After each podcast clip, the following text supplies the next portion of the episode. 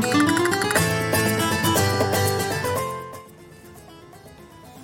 今日は呼吸のセミナーやってみましたけど、うん。えー呼吸ができるできないってちょっと分かりづらいけど、うん。見た目が変わるよなっていうのがこう自分もやってみてあったんですけど。うん。まずなんだろう。し締めえっ、と腹筋や周りをヒュッて締めることでその時くびれるじゃないですか。うん。でくびれた形態っていうのを体が記憶するからうん。次なんだろう歩いてる時とかもお腹がポンって出てると不自然に感じるっていう。うん。かそういうのあるじゃないですか、うん。でだからそのくびれっていうのは今スタイルとして注目はされてるけどうん。機能的な面でなんかどういう機能があるのかなみたいなの聞きたいんですけど。うんとそもそもね人間が、えっと美しいって感じるのってえっ、とすごい昔の何万年も前の記憶っていうのが脳にあって、えー生き物としてちゃんとしてる状態えーだから人間人間っていう生き物としてホモ・サピエンスっていう生き物としてちゃんとしてる状態を美しいとか良いって感じるようにインプットされてるわけもともとだから例えば、えー、と顔色が悪いっていうのはさ病気なわけじゃん。でそれを知識がない科学的な裏付けはないけれども顔色が悪いやつはやべえなって感じるのって、うん。本能のだからだから、えっと繁殖相手として選ばないようにしようって思うわけじうん。ゃん、うん、だし、えー姿勢が悪いやつっていうのもどっかに機能的な問題を抱えてるかもしれないじゃん。だからそいつは選ばないようにしようって思うわけじゃん。うん。オスだったとしてもメスだったとしても。うん。だから顔色悪いとか、えー、と姿勢が悪いとかうんなんか太ってるとかうん。何かしらの問題がありそうだなって、えー科学的な裏付けがなくても感じるわけ。うん。でその感覚は今にも確実に残っていてうん。なんとなくやべえなって思うわけじゃん。そういう人たちを見た時に、うん、でっていうのがその美しさっていうのと関連してるわけだよね。うん。だから人間が、えっと美しいなってこのその体を見て美しいなって思うのって絶対超ガリガリっていうのは美しいと思わないしいいすっげえ太ってるっていうのは美しいとは思わないわけよ、うん。と本能的に言えば、はい。うん、で、えーっと呼吸の練習してお腹がキュッてこうくびれてくるとかっていうのはその機能的な意味でも、えーその美っていう観点からしてもそれを両方兼ね備えているから美しいって感じるわけ。うん。うん呼吸がちゃんとできてるとか体がちゃんと使えてる人っていうのは、うん、と機能的な意味でも良いし美しさっていう観点からしても良いって感じるようになってるわけだ。うん。ということで、えー、と筋トレとかあの呼吸の練習とかっていうのをおすすめするんだけど。うん。そういうことだよねその。ちゃんと呼吸の練習しました。でお腹が、えー、とへへこませるっていうかお腹にちゃんと意識が入るようになりましたってなって普段歩く時に姿勢がそういうふうになりましたっていうのは機能と同時に美しさを手に入れてるわけ。うんだからその表面的なさまあえっ、とこういう言い方するとあれかもしれないけど若い女性が表面的な美しさ化粧とかだけをして追い求めるっていうのと全然方向性が違うと思うわけよ、うん。俺は本質的な美しさを目指した方がいいと思ってるからね、うん、だから呼吸一番身近だけど一番気づいてないのはそこなんじゃないかしらって思うわけようん。筋トレはさそれなりに頑張んなきゃいけないじゃん、うん。うん、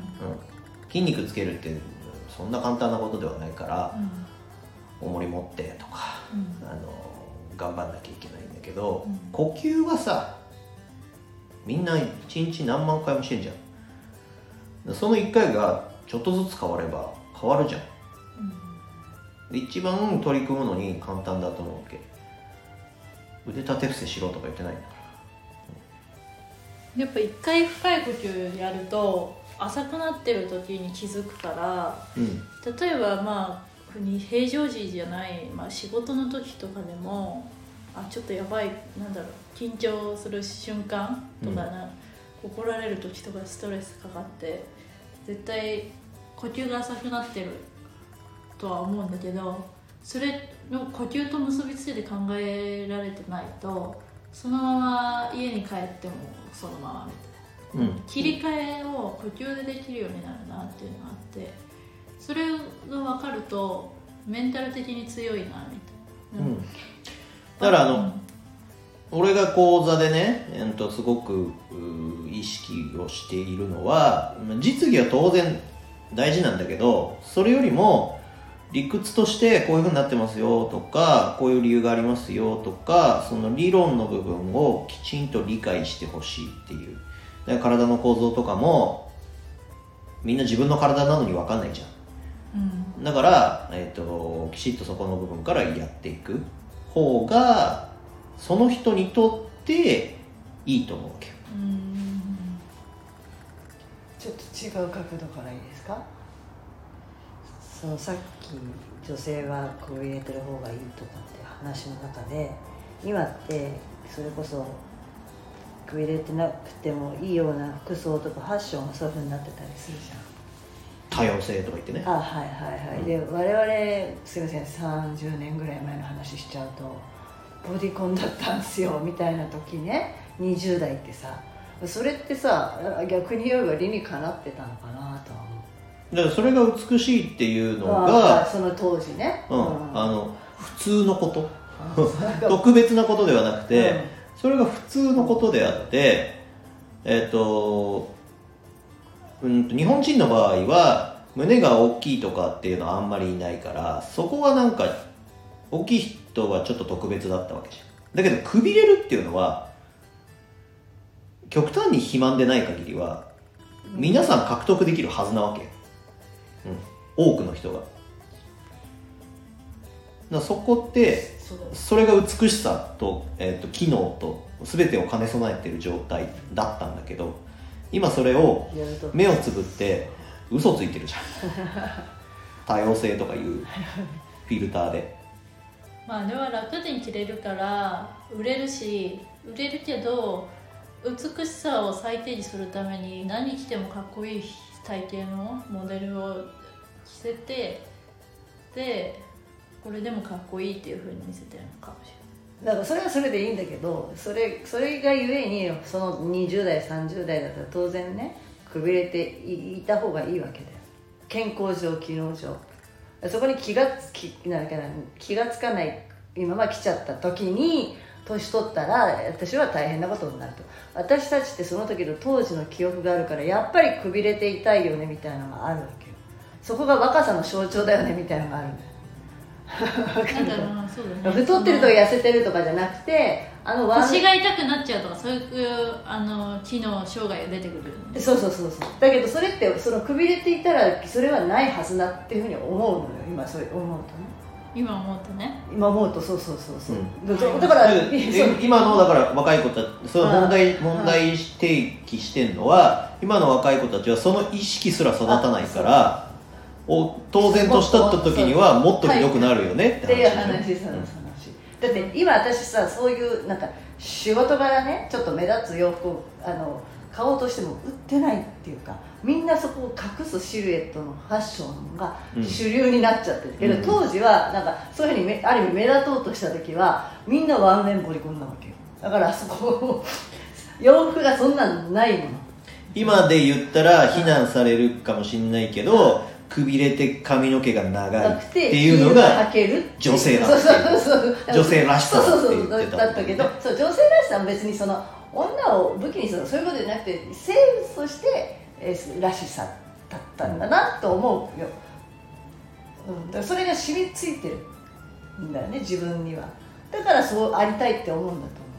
はい、年齢も言っといてよくわかんないから56歳ももなく。だから、えー、と今から大体30年以上前です。です。でそのの流行ったのはね。流行ったっていうのはもちろんその前の時代の人たちは着物文化だった。当時やっぱりアメリカっていうものがこう流れてきた時のファッションは真似てたよ。でも、ね、ヒール履いて晩年盛り込んでみんなそれで歩いてたし踊ってたわけようなと思ってあそうだと思うよ。だからあの時は勢いがあったし今もその人たちって勢いなんていうのエネルギッシュじゃん。エネルギッシュでいるってことはイコールパフォーマンス力が出るわけじゃん、ね、だからやっぱりそういうことができるからエネルギーが出るんだっていうふうに今思うと逆に思うとね。で今どんよりしてる感じみたいな。そうそう若者にエネルギーがないみたいのってうんうんう。んそれも関係あるとあるかもね。あんまりそういうの精査を出さないような文化にはなってきてるじゃんジェンダーっていうことはそれはそれで大事なことだけどそれが包まれちゃってじゃあその本このね黄金比みたいにとってなんかルッキズムみたいに言われるわけじゃんか、いやでもそれって生物上はやっぱり大事なことなんだろうなって思いました、はい。日本ばっかりだよねあのなんかバカみたいにやってんのって。そうそうそうなんかハイヒール履くとなんかそれはもう履かされてなんかとかさ男尊女卑だみたいな。履きたくて履いてるやつだっているっつうのって話じゃんね。そうねでそのちにちょそれちゃったけどでもそういうことかな。今探してるじゃんちょっとないもんね。文化は理性的に発展していくことだから。ああそれが結局、うん。いつかは終わるっていうのが世の常ですから仕方ないです、うん。それに流れ流れるか流れないかは自分次第ということでありがとうございました。